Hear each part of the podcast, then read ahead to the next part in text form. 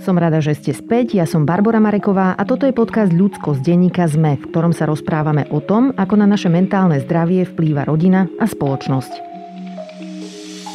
Dnes so sociálnou poradkyňou Idou Želinskou o tom, ako chrániť deti pred násilím v rodinách. Tomto podcaste sme už viackrát rozobrali, čo s nami v dospelosti robí neliečená traumatizácia z detstva. V tejto epizóde sa porozprávame o tých z nás, ktorí sú deťmi dnes – lebo násilie má v našej spoločnosti hlboké korene a časť dospelých si myslí, že fyzický trest je výchova a že rodičia majú právo udrieť svoje dieťa, ak to považujú za vhodné. Deti sú preto v našej spoločnosti skupina ohrozená násilím. No a neviem ako vy, ale ja som bola svetkyňou násilia na deťoch niekoľkokrát. Vedela som, že vidím zlyhanie, na ktoré by som mala reagovať, no nevedela som ako. Do podcastu som si dnes zavolala Idu Želinskú, ktorá sa téme násilia v rodinách venuje celú svoju kariéru. Chcela som vedieť, čo môžeme robiť ako spoločnosť, čo robiť, keď násilie vidíme a ako riešiť to, keď sú voči deťom násilní starí rodičia alebo iní ľudia v rodine. No a rozprávali sme sa aj o poslankyni Oľano Kataríne Hatrákovej, ktorá v snahe získať funkciu komisárky pre deti odhalila slabosť systému, ktorý má na Slovensku chrániť deti pred násilím v rodinách. Ako vždy, moja adresa je ludskost.sme.sk, no a toto je Ida Želinská. Pani Želinská, vítajte v podcaste Ľudskosť. Pekný deň všetkým. Vy ste pracovali ako riaditeľka Úradu práce, sociálnych vecí a rodiny v Bratislave. Istú dobu ste pôsobili aj ako riaditeľka detského domova a dnes ste sociálna poradkyňa. Čo to znamená? Čo je náplňou vašej mhm. práce? No, ja som bola sociálna poradkynia aj predtým, než som pôsobila na vedúcich funkciách, pretože to sú iba funkcie. Kdežto sociálna poradkynia, to je moja odbornosť. Uh-huh. To je to, čo som vyštudovala, z čoho som robila rigoróznu skúšku. Mm, ja viem, je to mladé povolanie a ľudia to nepoznajú, pretože zvyčajne, keď majú problém, tak hovoria, pôjdem k psychologičke alebo k psychologovi, dokonca pôjdem k psychiatričke, asi to už je na psychiatričku. A sociálne poradenstvo sa u nás spájalo veľmi dlho s, s výkonom štátu. Čiže mhm. to boli tie, tí ľudia, ktorí odoberali deti z rodín, ktorí chodili na kontroly a podobne. Lenže sociálne poradenstvo je oveľa širšia vec. Čiže keď ja sa pozerám na človeka a jeho problém, tak skúmam nielen to, ako sa on cíti, ale skúšam dešifrovať, čo sa deje okolo neho. Čiže mhm. čo sa deje v jeho sociálnom okolí, čo sa deje v jeho komunikácii s administratívnymi autoritami, čo sa deje medzi ním a inými ľuďmi. Uh-huh. Takže to je moja expertíza. Dobre, čiže vy máte tiež nejakú prax, podobne ako majú terapeuti, kam sa za vami dá prísť, alebo ako to funguje? Samozrejme, že mám uh-huh. svoju prax a zároveň fungujem a spolupracujem s niekoľkými mimovládnymi organizáciami. Čiže ste aj v teréne, že vidíte napríklad bydlisko ľudí, ktorým uh, radíte? Uh-huh. Tým, že som rozkročená medzi prácu, ktorú robia mimovládne organizácie a medzi, medzi prácu, ktorá je komerčná, tak určite v tej komerčnej časti nechodím domov, nevidím bydlisko, pretože to nepovažujem za potrebné. Uh-huh. Pokiaľ ale pracujem mm, napríklad pre Úniu materských centier alebo pre občianske združenie Projekt Neon, tak vidím ľudí v ich prostredí. Nehovorím, že v ich prírodzenom prostredí, ale vidím napríklad ženu, ktorá práve zažila násilie a práve v tej chvíli sedí na lavičke pred policiou alebo sedí v nemocnici na, v čakárni. A to je všetko ich sociálne prostredie. Musia sa v tom vyznať. Akokoľvek sú na tom zlé, musia sa v tom vyznať. Dnes sa budeme rozprávať o deťoch, ktoré vo svojich rodinách zažívajú násilie, lebo si myslím, že vo vyspelej spoločnosti nestačí, ak sme dobrí na svoje vlastné deti. Mm-hmm potrebujeme cítiť aj nejakú širšiu zodpovednosť a chcem, aby sme sa od vás naučili nejaké zručnosti, ako s touto zodpovednosťou naložiť. Takže moja prvá otázka je, že čo všetko je prejavom násilia na deťoch? Aké má podoby špecificky v rodinách? Rôzne. Násilie je jednou zo súčastí toho, ako sa správame. Je takou istou súčasťou ako láskavosť, dobrota, pohoda, Preto má rôzne formy. Existujú v zásade delenia násilia na niektoré časti, ktoré sú rokmi dané a oni sa nemenia. Poznáme násilie fyzické, keď proste niekto prekročí prach vášho tela, mm, snaží sa vám nejako ublížiť. Poznáme násilie psychické, kedy je síce od vás vzdialený, niekedy aj pár metrov alebo pár kilometrov, ale dostane vás rôznymi prostriedkami do stavu, kedy sa necítite dobre, kedy sa bojíte. Je násilie emocionálne, kedy sa veľmi tvrdošíne pracuje s tým, čo prežívate a je vám podsúvané to, že vaše prežívanie nie je vlastne dôležité, dokonca ani nie je správne. Uh-huh. Um, lebo to všetko okolo vás je naozaj úplne iné. A, a je násilie ekonomické, kedy nemáte prístup e, k rodinným zdrojom alebo ani dokonca k vašim zdrojom. Hej? Kedy ste udržiavaná v závislosti alebo udržiavaní v závislosti na, na tom druhom. Poznáme rôzne druhy násilia, ktoré prináša súčasná, súčasná spoločnosť, to, ako, ako sa ako ľudstvo vyvíjame možno ešte pred desiatimi rokmi by sme hovorili len veľmi málo o násilí na sociálnych sieťach, e, na internete. Veľmi málo by sme hovorili o násilí, ktoré e, je sexuálnym násilím bez súhlasu. Uh-huh. A kde sú vlastne tie hranice. Čiže násilie sa e, násilie nájdeme, nájdeme takmer všade okolo nás. Otázka je, akým spôsobom sa k násiliu my ako ľudia správame, či máme vlastne tú odvahu, silu a aj tú zručnosť voči nemu sa vymedziť a aké následky to naše vymedzenie e, voči tomu násiliu prináša. Veľmi zaujímavé tiež z pohľadu teda detí a násilia na deťoch je aj to, že môžu byť tzv. sekundárne obete, čiže uh-huh. ich nezraňuje iba násilie, ktoré je smerované na nich, ale aj násilie, ktoré zažíva napríklad druhý rodič, keď uh-huh. otec je násilný voči matke alebo uh-huh. voči inému súrodencovi, uh-huh. čo môže byť dokonca ešte aj viac traumatizujúce ako násilie, ktoré to dieťa uh-huh. zažíva samo, keď napríklad uh-huh. staršia sestra vidí bytie mladšieho súrodenca, uh-huh. tak to v nej môže zanechať tiež nejaké traumatické zážitky. A nie len v nej, v celom tom sociálnom okolí vytvára sa dynamika tej rodiny. Ja by som ešte povedala, že mnohé dohovory, e, nielen ten známy istambulský, upozorňujú na to, že ak deti vidia a sú v blízkosti násilia, tak sú nielen, že sekundárne poškodené, ale oni sú tzv. spoluobeťami. Mm-hmm. Že to, čo sa v nich deje, práve preto, že sa vyvíjajú v tej chvíli, kedy to vidia, akým spôsobom mm, sa jeden rodič správa k druhému rodičovi, aké metódy, techniky používa, tak ja stále hovorím, že deti sa učia a vychovávajú odkukávaním. Hej. Ničím iným proste pozerajú sa a preberajú vzorce, ktoré vidia okolo seba. Hej. A pokiaľ k tým vzorcom nie je niečo ako výklad, tak tie deti si vyberú nie to, čo je dobré, ale to, čo je výhodné. A niektoré také mm-hmm. formy násilia sú aj subtilné, napríklad mm-hmm. nejaká pasívna agresivita, kde ten rodič môže vyzerať aj tak, že usmieva sa pri tom, ako to dieťa manipuluje napríklad. Mm-hmm. A je veľmi ťažké asi pre dieťa toto mm-hmm. rozkodovať, keď sa to deje. Extrémne ťažké, pretože veľmi často sa napríklad pri násilí páchanom na ženách stretávame s tým, že ženy, ktoré roky zažívajú násilie vo forme ponižovania, neustáleho šikanovania a podobne, tak zrazu v nejakom momente strácajú kontakt so svojimi deťmi, strácajú blízkosť.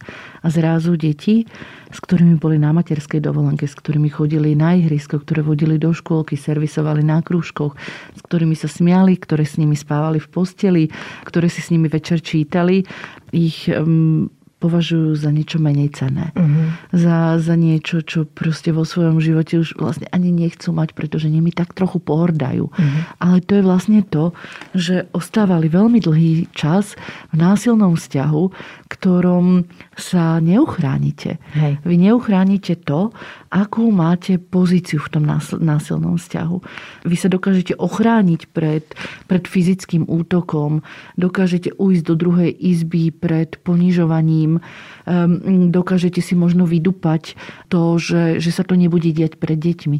Ale tá atmosféra ostáva a tie vzorce nie sú také, že sú napísané na čele. Oni sú veľmi nenápadné, skladajú sa zo, z tisícov situácií a to vlastne, ako sa k sebe správate v rodine, tak to učíte svoje deti. Dá sa povedať, že v akých rodinách je prítomné násilie? Je tam nejaká súvislosť napríklad s ekonomickou situáciou alebo ja neviem, s vierovýznaním, s nejakými presvedčeniami? Sú nejaké také parametre, ktoré zvyšujú riziko násilia? My vždy hovoríme, že násilie nevieme identifikovať, že tu je ho viac a tu je ho menej. To sú také také by som povedala, že odborné blúdy, kedy, kedy vlastne si vyťahneme jednu hodnotu a potom skúmame, je viac násilia v rodinách alkoholikov? No iste, keď si zoberieme proste akože diagnostikovaných alkoholikov, tak asi tam nájdeme vyššie percento. Ale násilie ide šregom cez celú spoločnosť. Hej. Mení sa len a mimikruje len v tom, akým spôsobom vyzerá. Čiže samozrejme, že niekto, e, kto mm, nevie rozmýšľať v kontextoch, tak nepremýšľa, že keď udriem, tak ďalšie kroky budú, že ma môžu za to odsúdiť. Kto premýšľa v týchto súvislostiach, tak neudrie. Tá energia pôjde cez úplne iné kanály. Pôjde cez tú verbálnu, verbálny kanál, pôjde cez skrývanie veci, pôjde cez ekonomický nátlak, ale je to taký istý násilný akt, ako, ako keby vám proste jednu vrazil. Čiže násilníci alebo násilníčky môžu byť mm-hmm. aj sympoši, že príjemný kolega v práci a doma bije deti? Násilníci a násilníčky sú vždy príjma chalania a príjma baby. Mm-hmm. Alebo takmer vždy to, to je veľmi málo, malé percento ľudí, ktorí, ktorí už na prvý pohľad poviete, že s týmto by som teda nechcela byť na jednej ploche, nechcela by som sa s ním stretnúť večer na vlakovej stanici. To je úplne že mizivé percento. Naopak, násilie je prerastené spoločnosťou, ale to si povieme ešte ďalej, že to není také depresívne, pretože tá spoločnosť tým, s tým násilím neskutočne bojuje a bojuje s ním stáročia, reflektuje ho, e, upozorňuje na neho a možno aj ako tým, že upozorňuje, tak práve preto to násilie ako keby pred nami uteká, mení sa, mimikruje. Uh-huh. Hej? Práve preto, že keď to už popíšeme, tak ľudia hovoria, že aha, ale toto, to, áno, takto to bývalo u nás, lebo proste prenášalo sa to cez generácie, ale ako, ja som to brala ako normálne, ale ono to asi normálne není.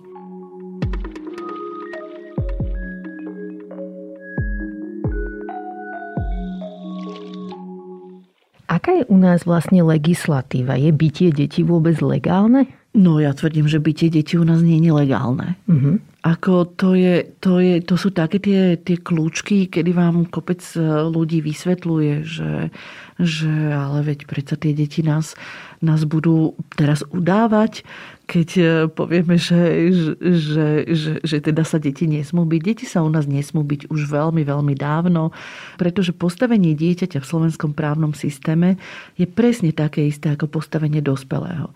Čiže my dve dospelé ženy sedíme tu v tomto štúdiu. Ja vám v tejto chvíli dám tri facky alebo vás kopnem. Tak hej. volám policajtov. No, to isté ale platí pre deti. Pre hej. deti neplatia akože nejaké iné špeciálne zákony, ktoré hovoria, že dve facky sú dosť a tri už veľa. Hej? Platí pre nich to isté, čo pre nás dospelých. Čiže áno, ak je to násilie, ktoré vyžaduje zásah administratívnej autority, aby sa skončilo alebo aby sa neopakovalo, tak majú deti tie isté práva a podobné procesné postavenie. Prečo má potom časť z nás pocit, že udrie dieťa je v poriadku? Lebo sú to stereotypy. Lebo ja aj u seba v poradni často počúvam, že a ako mu to mám inak mm-hmm. vysvetliť. No, tak ako vysvetľujeme kopec iných vecí iným ľuďom, ktorí sú dospelí a na ktorých si netruchneme. Hej. Ja som presvedčená, že, že naozaj, že násilie na deťoch má, opäť sa dostávame desiatky rôznych vysvetlení. My sa môžeme rozprávať o tom úplne bazálnom, že deti sú malé. Mm, ľahko sa zdvihnú, ľahko mm, ne, neprebijú nás, hej?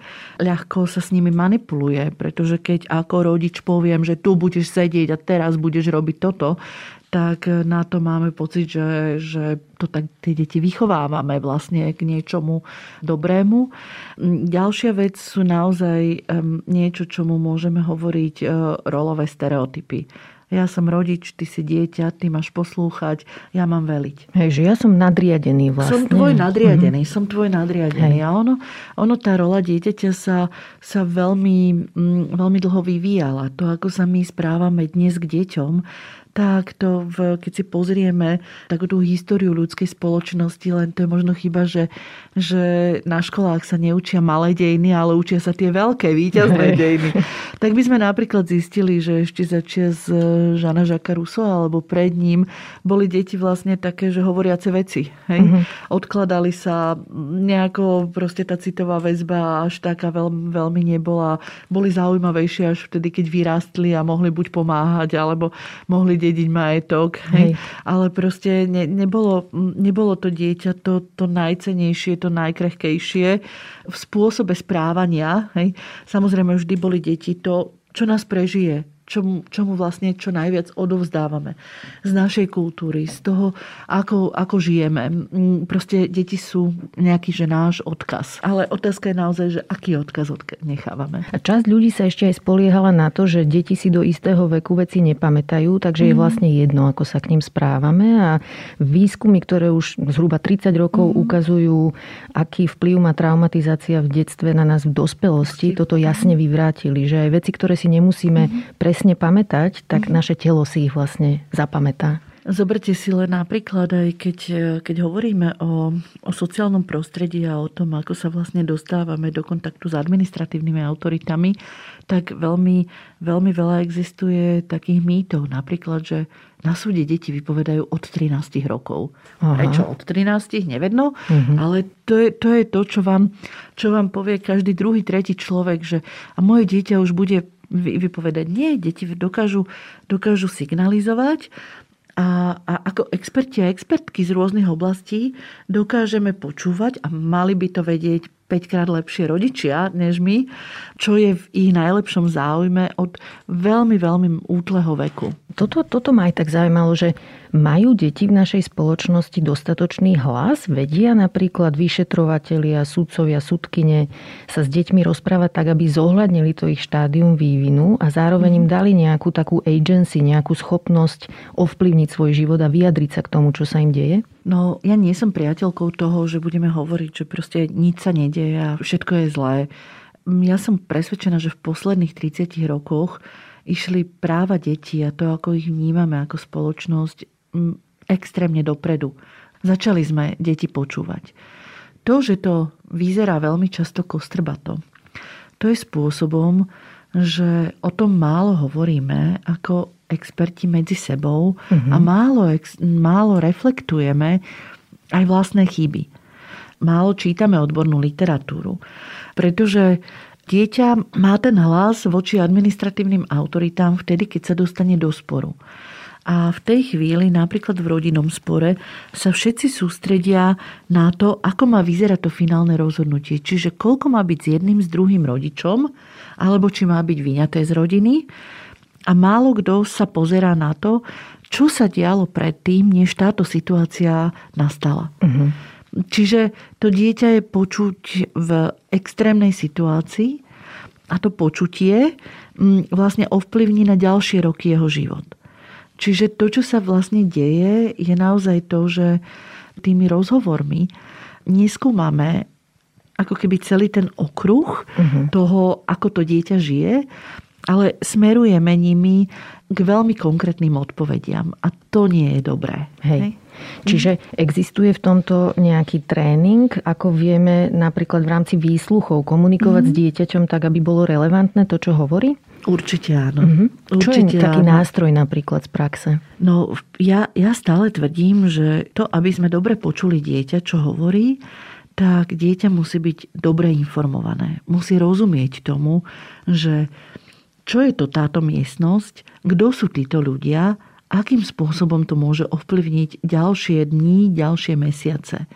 Ďalšia vec je, že musí mať v tých ľudí, ktorí ho počúvajú, absolútnu dôveru a tí ľudia musia počas toho rozhovoru zisťovať nielen to, čo majú zistiť, ale aj v akom bezpečí bude to dieťa, keď vyjde tými dverami von. Mm-hmm. Hej? Jasné.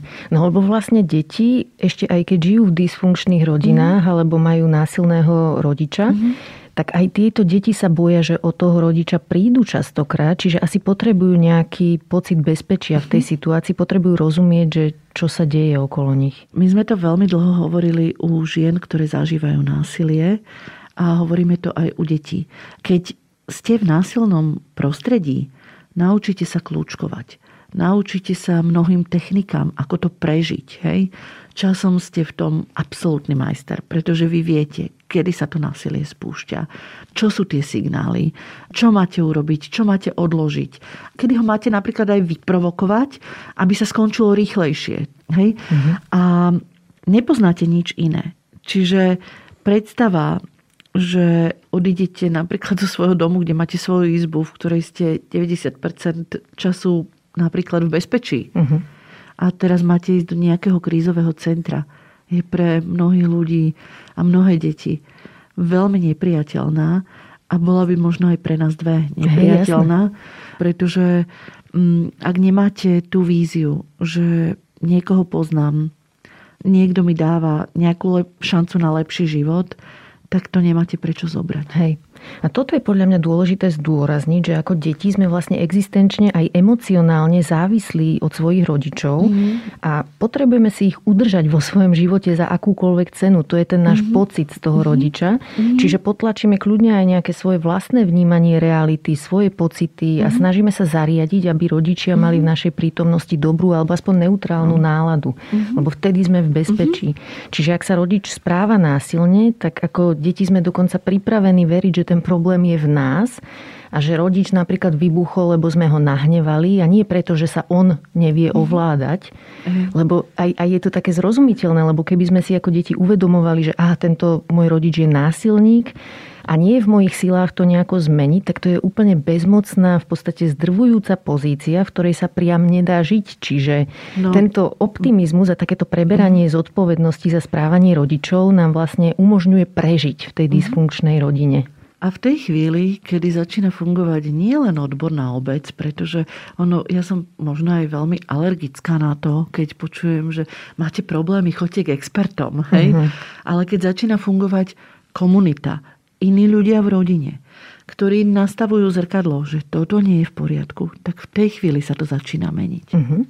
Hm? Aké sú vlastne stupne e, zásahov zo strany možno štátu v tejto situácii? Lebo mediálne, medializované prípady sú väčšinou opisované tak, že nedialo sa nič a potom zrazu dochádza k nejakému sporu a nejakému odoberaniu detí z rodín. Čiže ako je to nejako odstupňované? Je tam nejaká intervencia, ktorá ešte môže zabrániť tomu odobratiu, ale zároveň ochrániť to dieťa v danej rodine? Zákony nám dávajú strašne veľa možností. To, že nebolo nič a zrazu je tam brutálne násilie, ktoré končí až odobratím dieťaťa z rodiny, to sú dve veci. Buď je to naozaj jednorazový atak, ktorých je veľmi, veľmi málo, to sa ráta v jednotkách, alebo je to, že si niekto nerobil svoju prácu. Proste, že tam policia niekoľkokrát zasiahla, ale nenašla nejaké extrémne veľké stopy. Že tam sociálka bola, ale buď sa nedoklopali, alebo proste im nepotvrdili to, čo, to, čo mali nahlásené na linku a podobne. Mm, že sa tam pomoc ponúkla a ľudia ju odmietli. Uh-huh. Takže, takže to vždy má nejaký, nejaký kontext. To, čo vlastne môžeme ale hovoriť, že kde by mohol štát zasahovať, tak je pre mňa naozaj veľmi dôležité to, aby odborná pomoc bola dostupná mnohým ľuďom nie každý si dokáže zabezpečiť komerčné služby a zaplatiť. Hej. Mm, čiže je veľmi dôležité napríklad to, aby na každej jednej škole bol školský psychológ alebo školská psychologička alebo niekto, kto má terapeutickú erudíciu a dokáže rozprávať aj so smutnými deťmi mm-hmm. o ich živote. Mm, a má na to vyhradený čas. Hej? To znamená, že ak má škola, ja neviem, 600 detí, tak naozaj nám na nej stačí jedna psychologička, hmm. alebo mm, by tam mali byť najmenej dve. Hej? Hmm. Aby sa s deťmi vlastne robilo v tom prostredí, v ktorom je a rozprávali sme sa s nimi napríklad o, o tom, čo prežívajú, aby to bolo jednoducho súčasťou toho, kde sú najviac, súčasťou osnov, hmm. súčasťou vzdelávania. Keď to je, tak v tej chvíli dokážeme odhaľovať tie subtilné a také tie formy násilia, ktoré, ktoré sú narastajúce. Hej? A dokážeme vlastne s tým dieťaťom robiť bezpečnostný plán. Hej, toto je vlastne aj ďalší taký mýtus, že násilie je len to, čo zanecháva nejaké stopy viditeľné. Čiže asi musí byť citlivejší ten systém na to, že aj dieťa, ktoré nevyzerá, že je terčom násilia zo strany rodičov, ním môže byť. Uh-huh. A ono vám to nepovie, kým s ním nemáte dôverný vzťah. Hej. Čiže práve ten support pre tých ľudí, ktorí sú sú blízki. To znamená, to znamená učiteľia, učiteľky, tréneri a trénerky. Je veľmi dobré, keď tí ľudia majú kde zavolať a odkonzultovať si napríklad, že čo máme ďalej robiť. Uh-huh. A je nejaká možnosť pre rodičov? Nemajú napríklad peniaze na terapiu komerčnú, hej, lebo tá je drahá, uh-huh. ale zároveň niekto môže počúvať tento podcast a povie si, že do keľu mám problém s násilím, chcem uh-huh. to riešiť. Aké sú možnosti nejaké také menej finančne náročné pre rodičov? Už vtedy, keď to násilie presiahne určitú mieru, to znamená, ja toho poviem veľmi zvulgarizovane, keď sa už v tom nedá žiť, tak samozrejme na Slovensku existuje sieť bezpečných ženských domov, sieť poradní pre e, ľudí, ktorí zažívajú násilie. Stačí si ťuknúť na internet e, a nájdete e, bezpečné linky, na ktorých môžete konzultovať svoju situáciu. Čiže ona tá sieť určitým spôsobom je. Samozrejme, môžeme hovoriť o tom, že je podfinancovaná, že jej chýba ľudský kapitál, ako všade, kde chýbajú prostriedky, ale určite je. Čiže musíte mať tú zručnosť hľadať. Uh-huh. Čo napríklad z tej siete vylučuje ľudí, napríklad, ktorí e, žijú v, vo vylúčených komunitách, ktorí majú nižšie vzdelanie, ktorí majú mentálne znevýhodnenie a zažívajú násilie. Čiže tam vždy musí nastúpiť niekto, kto tú zručnosť má, kto tú pomoc k vám privedie. Čo napríklad rodina, v ktorej sa síce dá žiť, ale ten život je proste nepríjemný, že raz za čas otec napríklad chytí amok a zbije dieťa. Mm. Tento otec zároveň začína už cítiť, mm-hmm. že to nie je v poriadku, že s tým chce niečo robiť. Na koho sa môže obrátiť, aby sa naučil techniky nenasilnej komunikácie s deťmi? Na extrémne málo organizácií, pretože mm-hmm. u nás extrémne málo organizácií pracuje s, s agresormi. Čím Ale to je? ono to je... Ja by som povedala, že ono je to aj tak trochu správne. Mm-hmm. Pretože to není tak, že proste prepačte, ja som násilný ano, a akože nejako mi pomôžte a ja budem lepší. Mm-hmm. Hej.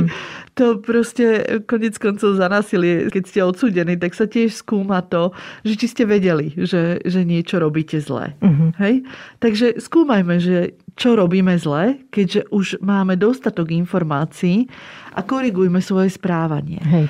Pretože v mnohých výskumoch, ktoré sa e, diali pri pomoci ľuďom, ktorí, ktorí prešli násilným vzťahom, tak sa skúmali aj násilníci. A jedna z vecí, ktoré z nich vyšla, je, že násilníci, ktorým bola, alebo násilníci a násilníčky, ktorým bola poskytnutá terapeutická pomoc, sa stali sofistikovanejšími násilníčkami, mhm. pretože zrazu porozumeli tým procesom a to len proste presunuli do iného, do inej formy. Rozumiem. Čiže hej? akože netreba um, to preháňať mm-hmm. s mhm. empatiou voči násilníkom ja by som smere, to nepre... ako, ako, nie, nie, nie. To sú také, to sú jednoducho, to sú jednoducho mýty. Hej. Ako ja nehovorím, že, že nepracujeme s násilníkmi, ale v prvom rade pracujeme s nimi tak, aby nemohli ubližovať obetiam. Hej, čiže robme stanoviť to, hranicu. Čiže robme mm-hmm. to vlastne, tú pomoc definujme ako vlastne akým spôsobom pomôcť obetiam. Mm-hmm.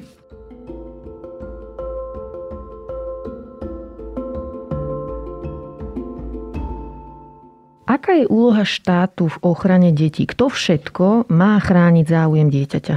No, štát sa zaviazal, že bude chrániť deti, to znamená, má na to šregom cez e, rôzne inštitúcie dostatok pák.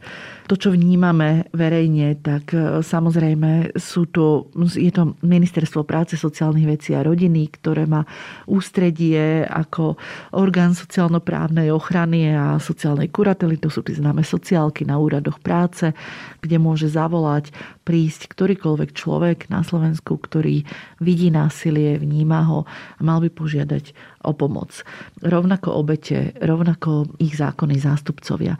Títo ľudia na sociálkach sa zároveň stávajú aj tzv. koliznými opatrovníkmi detí. To znamená, že každé dieťa, ktoré vletí do súdneho sporu, v ktorom sú jeho rodičia v konflikte, to znamená, že sa rozchádzate, e, neviete si upraviť svoje práva k dieťaťu, e, rozvádzate, žiadate o výživné, alebo vám berú dieťa, pretože sa o neho neviete, nechcete, nedokážete postarať. Vždy to dieťa dostane svojho advokáta, svojho kolizného opatrovníka. Ľudia si to často zamieňajú, že to je tá pani. Nie, to je ten úrad. Uh-huh. Čiže to je, to je kolizný opatrovník, je inštitúcia. Hej? Uh-huh. On môže vybrať hoci ktorého e, zo svojich, zo svojich zamestnancov alebo zamestnankyň. Čiže to je jedna línia. Potom je druhá línia, mm, že ďalšie ministerstvo, ministerstvo spravodlivosti, ktoré vlastne pracuje so súdmi, e, ministerstvo vnútra, ktoré pracuje s policiou, prokuratúra, ktorá dozoruje aj prípady, ktoré sa týkajú detí. To všetko vlastne nezávislé inštitúcie, ako je verejná ochrankyňa práv, úrad e, komisárky pre deti, úrad, dokonca úrad komisárky pre zdravotne e, znevýhodnených ľudí, mm-hmm. pretože tam všade vlastne ťukáte rôzne a prichádzajú rôzne príbehy, ktoré vám tieto inštitúcie v, jedne, v jednom momente majú pomôcť e, vyriešiť. Uh-huh. A vezmeme si takú situáciu, že dieťa sa zverí školskej psychologičke, uh-huh. že otec ho bije. Uh-huh. Čo potom nasleduje? Aké sú tie stupne riešení? Uh-huh. Povedala by som to takto. Ono sa to nedeje, e, že ja teraz poviem, že otec má sfacká a teraz vlastne vybežíte hneď na policiu. Ten správny postup je v prvom rade vytvoriť v tom medzipriestore, kedy to oznámite, tých pár hodín alebo pár dní medzi dieťaťom a agresorom bezpečný priestor.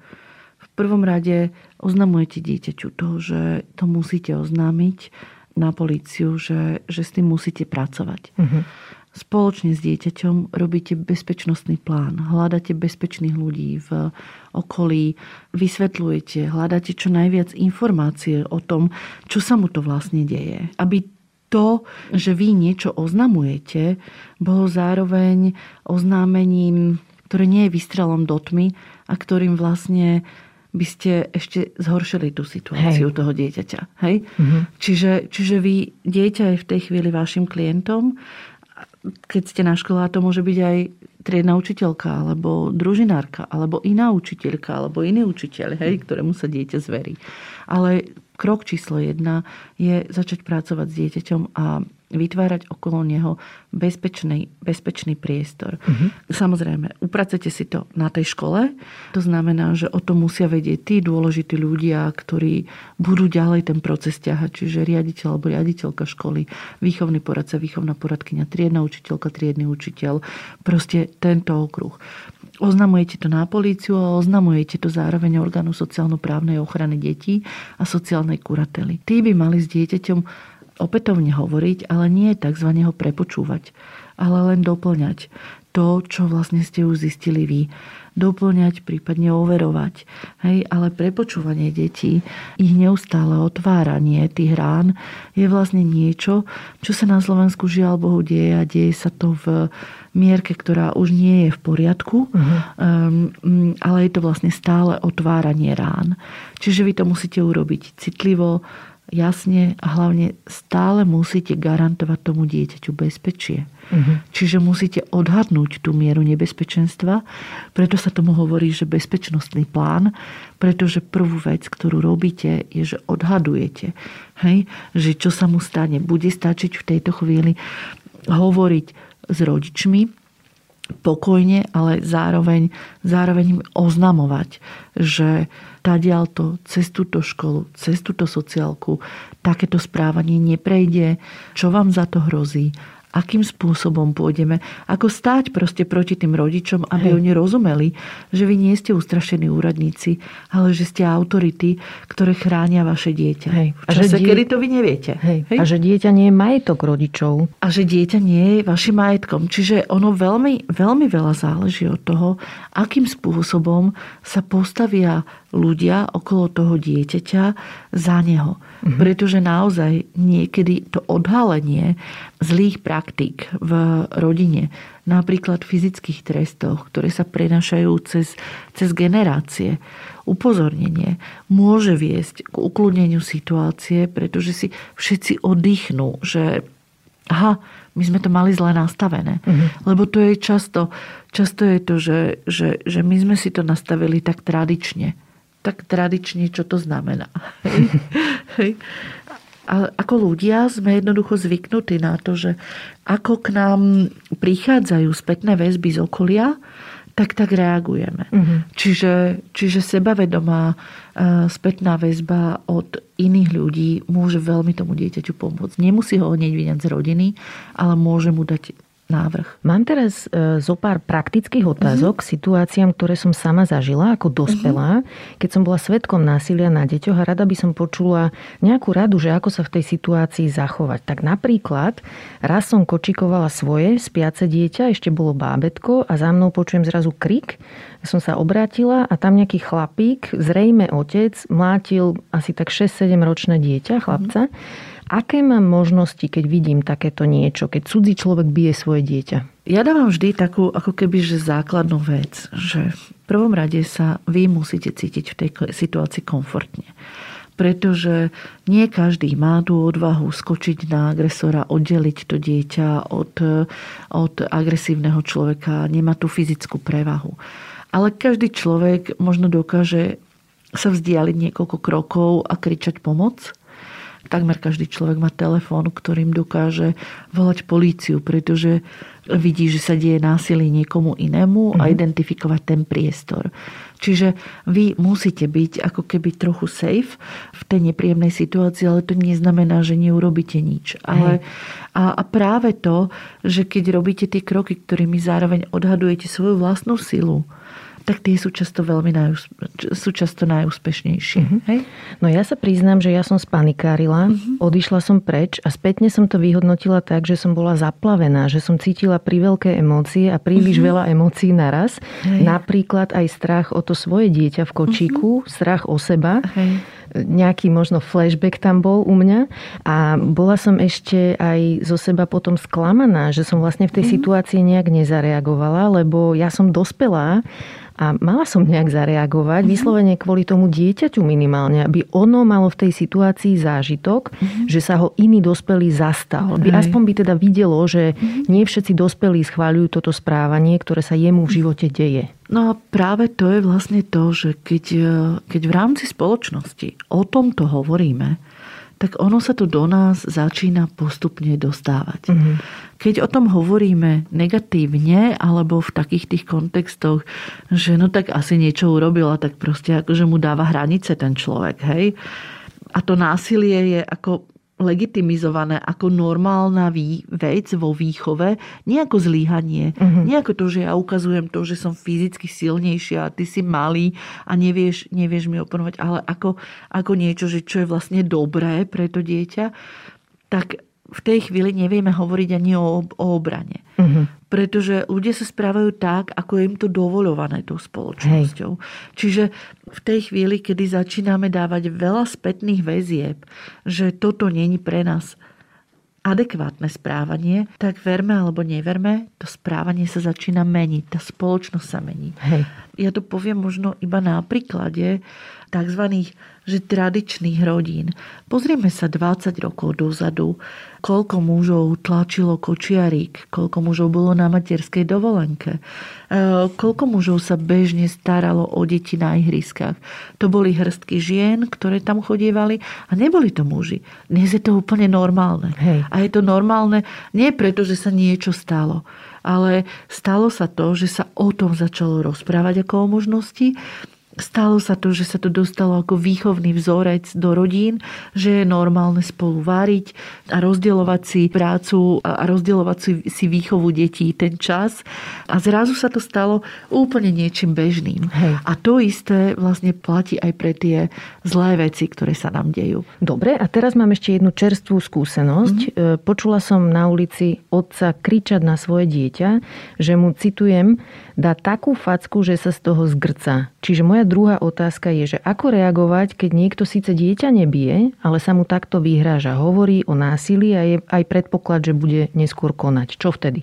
To isté, čo keď vidíte niekoho byť dieťa. Uh-huh. Prosím vás, ste na ulici, ste na verejnom priestore. Fungujeme s, mo- s momentami, ktoré fungujú voči nám, fungujeme so zahambením fungujeme, že niekto ma vidí. Hej? Uh-huh. Ale opäť, robíte to tak, aby ste vy boli bezpečí. To je základná vec. My sme dokonca z Úniu materských centier dávali dohromady materiál, že čo máme robiť, keď v druhom byte počujeme násilie. Uh-huh. A vtedy sme vlastne pomocou toho materiálu učili ľudí, že napríklad nestojte na, na rohu schodov, hej, mm-hmm. aby ste nemohli uh, spadnúť. Nechajte si potvorené dvere do svojho bytu. Predtým, než idete zazvoniť, zavolajte niekomu blízkemu a držte si ho na linke. Ak e, počujete veľké násilie, pokojne zavolajte tú policiu bez toho, aby ste zvonili do toho druhého bytu a zistovali vy, čo sa tam deje. To sú také veľmi jednoduché, jednoduché veci, ktoré to násilie zastavia. Nie ste ľahostajní, ale zároveň idete nad svoje možnosti a schopnosti. Čo násilní starí rodičia? Predstavme si, že dospelé deti sa mhm. dali do poriadku zo svojich zážitkov z detstva a majú nulovú toleranciu voči násiliu na svojich deťoch, ale starí rodičia to nerešpektujú a považujú fyzické tresty za legitímny spôsob výchovy. Čo s tým? A my sa rozprávame o tom, že vlastne, že toto je tzv. tradičná rodina a my budeme vlastne poslúchať a príjmať čokoľvek, čo sa po tú tradíciu schová. Hej? Mm, čiže E, nechcem, aby moje dieťa zažívalo fyzické tresty, no tak toto je tá moja sila rodiča, aby som jasne povedala alebo povedala, že keď siahnete na naše deti, tak k vám prestaneme chodiť. Nebudeme tu, pretože toto je naša hranica. A to je o tom, že či sa tých svojich rodičov bojíme alebo nebojíme. A keď sa ich bojíme, tak akú kvalitu majú naše vzťahy oproti iným vzťahom. Čiže ja si myslím, že je úplne normálne sa postaviť za svoje deti a jednoznačne definovať, že toto podľa nás nie je spôsob výchovy. Definovať, čo je spôsob výchovy a jednoducho tam nenechať deti, tak ako predsa nenecháte dieťa v násilnom prostredí, že? Mm-hmm. Ani, ani v škole, keď deti šikanujú a vy o tom viete, tak nenecháte ich bez nejakej spätnej väzby. Nepozeráte sa, ako ráno to dieťa odvážate do školy alebo odchádza, ako príde zdeptané. Proste snažíte sa to riešiť. Tak Jasne. to isté robte aj v rodinách.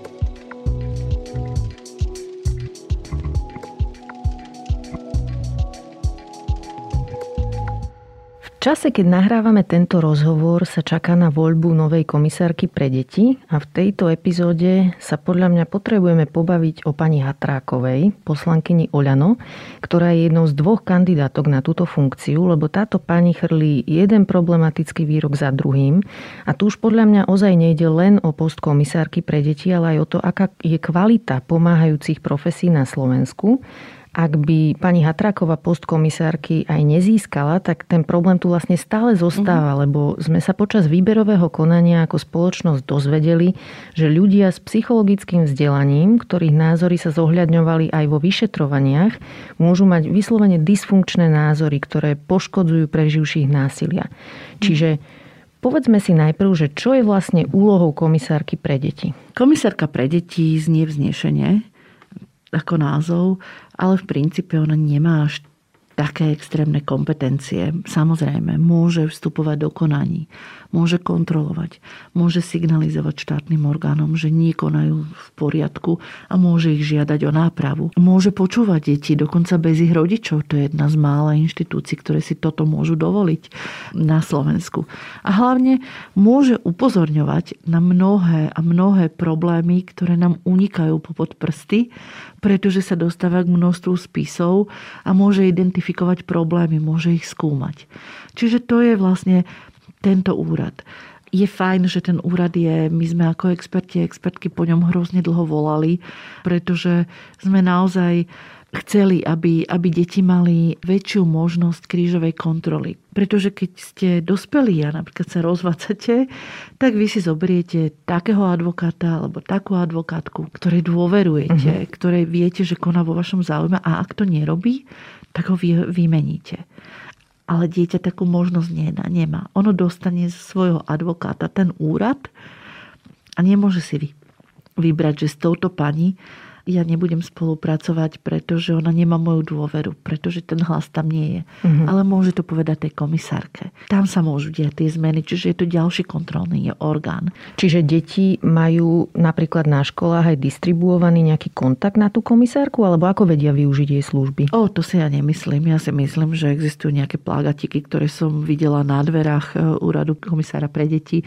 Videla som to v, v MHDčke e, hore, čiže mm-hmm. kam dieťa nedovidí zavesené, alebo väčšina detí kam nedovidí. Ako určite, že, že tie informácie nejaké sú, je nejaká stránka.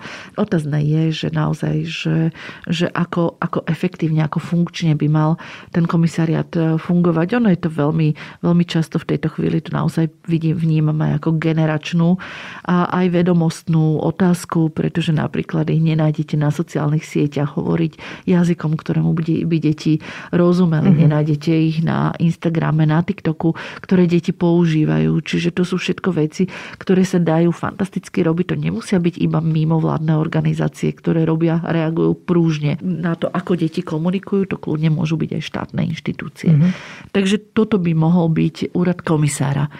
Ak sa ma pýtate na konkrétne kandidátky, tak ja naozaj musím povedať, že ja som, myslím si, že dva roky s doktorkou Hatrakou vo veľmi otvorenom verejnom konflikte práve kvôli vyhláseniam, či už e, vyhláseniam na adresu LGBTQI plus ľudí, jej vyhláseniam o násilí, bola som iniciatorkou, e, jednou z piatich iniciatoriek petície, ktorú podpísali tisíce ľudí z pomáhajúcich profesí, ktorá sa volala Tadiaľ to vedie červená čiara, pretože my sme boli vlastne zdesení, že sa jedna z nás môže zdvihnúť ruku, aj keď tvrdí, že ja nehlasujem za dôvodovú správu, ale jasné, že hlasujete za dôvodovú Hej. správu, v ktorej sa iní ľudia, ani nie klienti, ale iní ľudia nazývajú deviantami, proste úplne s fašistickým slovníkom. Mm-hmm. Takže je dôležité vedieť to, že to, čo prináša Katarína Hatraková do verejného diskurzu, je práve relativizácia násilia. Hej. Pretože áno, my sa môžeme rozprávať o, o tom, aký typ pomoci dostanú násilníci, ale ako ak sa to stane hlavnou hlavnou témou, že vlastne týmto ľuďom nepomáhame a treba im pomáhať.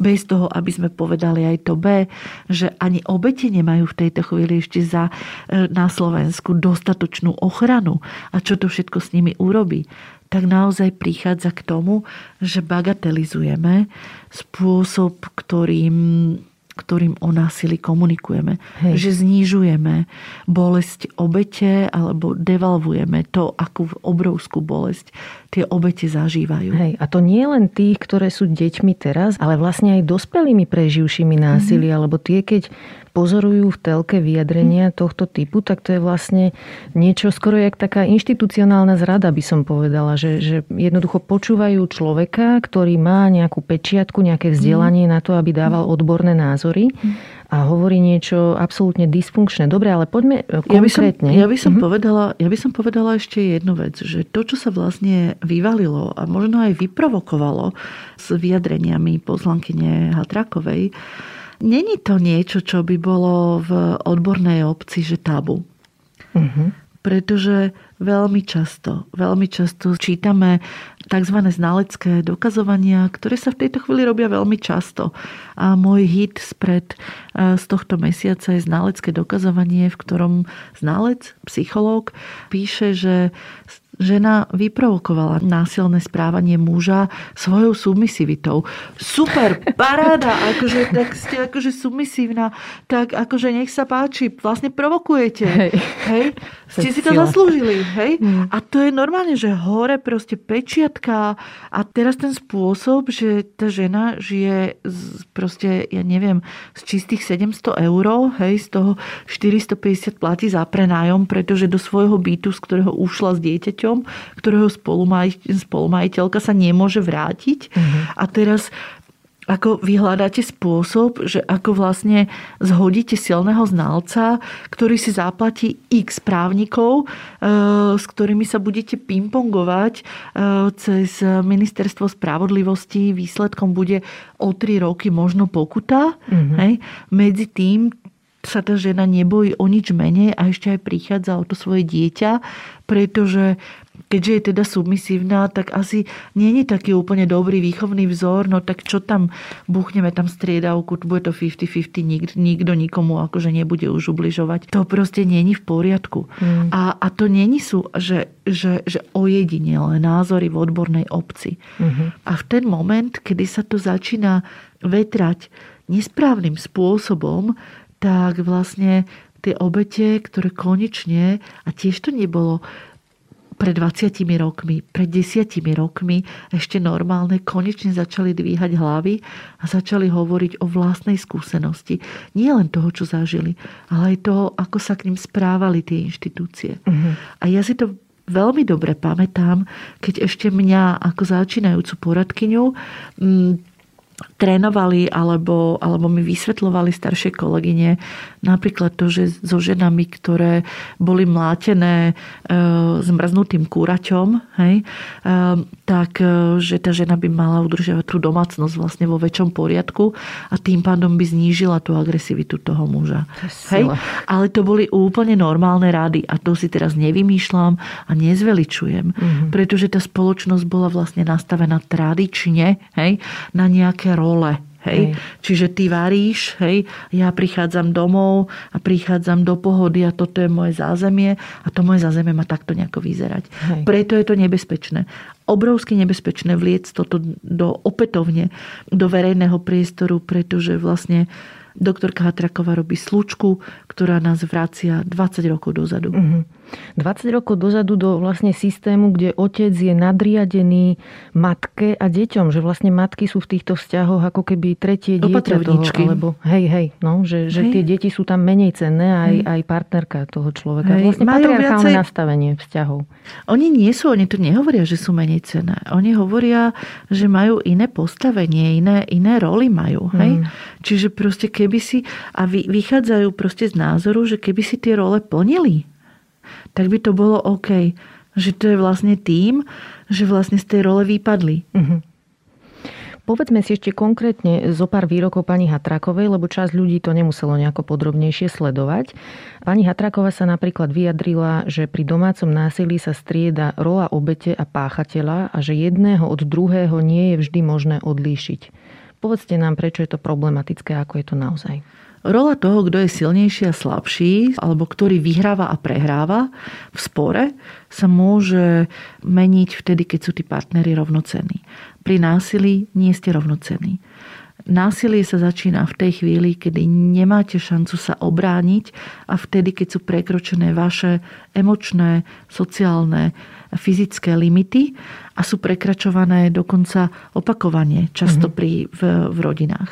Čiže toto je absolútny odborný blúd. Hej. Kto zažíva násilie, kto je v tej ponižujúcej roli, tak nemá absolútne žiadnu šancu si to vymeniť. Môže kričať, ale to je obrana. To nie je výmena role. Hej? Môže nadávať. Opäť, to je obrana, to je bezmocnosť, to nie je výmena role. Mm-hmm. Ďalší problém je, že pani Hatraková namiesto nulovej tolerancie násilia pripúšťa za niektorých okolností určitú mieru telesných trestov voči deťom. Povedala napríklad, že, citujem, rodičia násilníci môžu byť pre dieťa dobrým rodičom, alebo mm. citujem, vôbec nemáme kapacitu to rozoznávať. Tak ako je to naozaj? No nie, to, to je presne tak, keď hovoríme, že mafiáni sú super dobrí rodičia, to nevadí, že akože poslali pár. Hej. Čo to znamená byť dobrým rodičom? Byť dobrým rodičom znamená čo? Že zoberiem deti na kone, naučím ich šoferovať? Alebo dobrým rodičom znamená, že odovzdávam nejaké hodnoty. Že ich učím, ako kreovať svoju vlastnú životnú históriu. Že čo, čo je to dobrý rodič? Ak je to takto banálne, tak akože nech sa páči pani budúca detská komisárka, ale toto si fakt myslím, že, že, že to je také bagatelizovanie. Viete čo, ja som z toho tak strašne rozhodená a, a tak strašne sa cítim poníženie a, a zahambenie, že toto vôbec môže odoznievať vo verejnom priestore. Mm-hmm. Pretože viete, o čom to je? To je o tom, že páchateľ môže byť dobrým otcom, e, násilník môže byť dobrým otcom. A kde je tá matka? Akože, či, čo sa od neho naučí, akú máme úctu k nej ako k obeti násilia, aké bezpečie jej vlastne dáme, keď ma niekto zmláti na ulici, tak proste pôjde za to sedieť alebo niečo podobné a ja sa s ním už nikdy nemusím stretnúť. Hej. Keď ma niekto bude deptať a, a ničiť vo vzťahu, ja z toho konečne po štyroch vyleziem, tak vlastne ešte trafím na takúto psychologičku a ona ma vlastne presvedčí, že s týmto človekom sa nielen, že budem každý týždeň stretávať, ale ešte mu aj takto na tacke, lebo však on je dobrý otec, naservírujem proste to jediné, na čo mi v živote záleží na tých deťoch. To je proste niečo tak absurdné, čo dovliekla do verejného priestoru a o čom sa tu vlastne všetci bavíme teraz. A ešte raz opakujem, že ona nie je sama. Mm-hmm.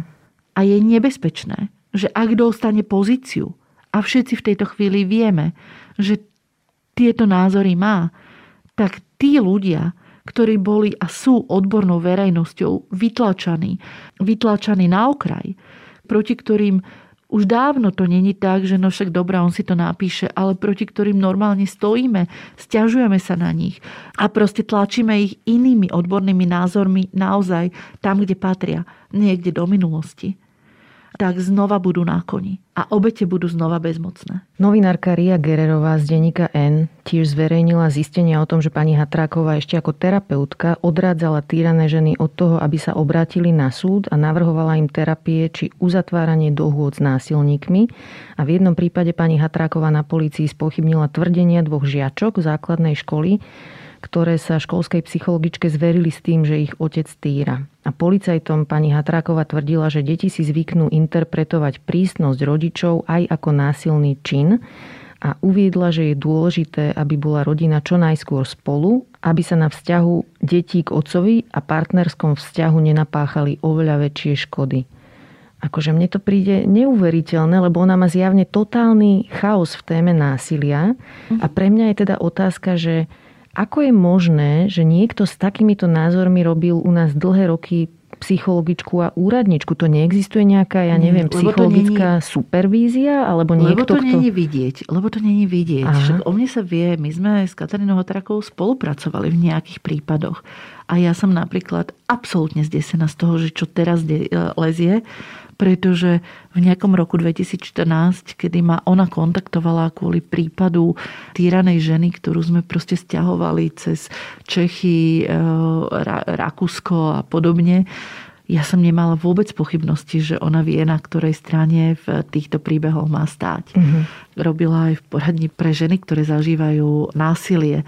A nemali sme tie indície. Keď sme ich začali mať, tak v tej chvíli sme už prestávali spolupracovať. Ale práve preto hovorím, že, že tak ako napríklad ja veľmi ťažko prežívam to, že, že som riešila niekde nejaké príbehy a rozprávala som sa o násili s človekom, ktorý má takto rigidné názory a neobjavila som ich.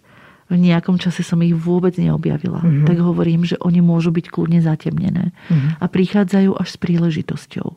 Prichádzajú až s, s mocou. Niekedy je tá moc úplne banálna. Odhalíte sa až vtedy, keď môžete zarobiť na, eh, na tom, že píšete veľa veľa posudkov. Uh-huh. Môžete dostať za takéto názory pozíciu v štáte. Hej? Až vtedy vlastne zrazu začína to zlé sa vyťahovať z ľudí hore. Treba ešte povedať, že pani Hatráková na kritiku médií aj odbornej verejnosti zareagovala tým, že ide o závisť, osobnú pomstu či mediálny lynč. A ja mám potrebu povedať, že pani Hatráková v tejto situácii nie je žiadna obeď. Pani Hatráková nemá nárok na funkciu komisárky pre deti, ale za to deti v tomto štáte majú nárok na to, aby ich štát chránil a my všetci a všetky máme nárok na komisárku, o mhm. ktorej nemáme odborné a ľudské pochybnosti. No jednoznačne. Práve to, čo sa teraz deje a to, že budúce komisárky pre deti sú povinné odpovedať na otázky, sú povinné odpovedať na otázky o svojej odbornosti, o tom, ako vnímajú veci, z akých koreňov vlastne vychádza ich vnímanie a odpovedať aj na otázky o svojej bývalej praxi, tak práve to som presvedčená, že dáva jednoznačný obraz. To nie je lynč toto je úplne normálne vypočúvanie. Uh-huh. A ja som tá posledná, ktorá by povedala, že my, ktorí robíme s ľudským materiálom, keď máte iba dobre spätné väzby, to taký človek neexistuje, uh-huh. pretože my sme veľmi často v konflikte aj s vlastnými klientami, s ich partnermi alebo partnerkami. Proste robíme s konfliktom. Není to jednoduché proste popísať a práve preto je veľmi dôležité to, akú stopu zanechávame v tých ľuďoch. Pani Želinská, ako sa žije na tomto svete vám? Zaujíma ma to preto, že priznám sa, že mňa veľmi rozhodí každá situácia, keď vidím násilie na deťoch, aj také subtilnejšie, mm-hmm. keď vidím napríklad, že rodičia už len nejako dezinterpretujú motivácie svojich detí a nejak ich obvinujú z veci, ktoré sa ani len nedejú. Čiže ako sa vy udržiavate v pohode? Ako je možné, že viete v tejto oblasti dlhodobo pracovať a zároveň byť v pohode?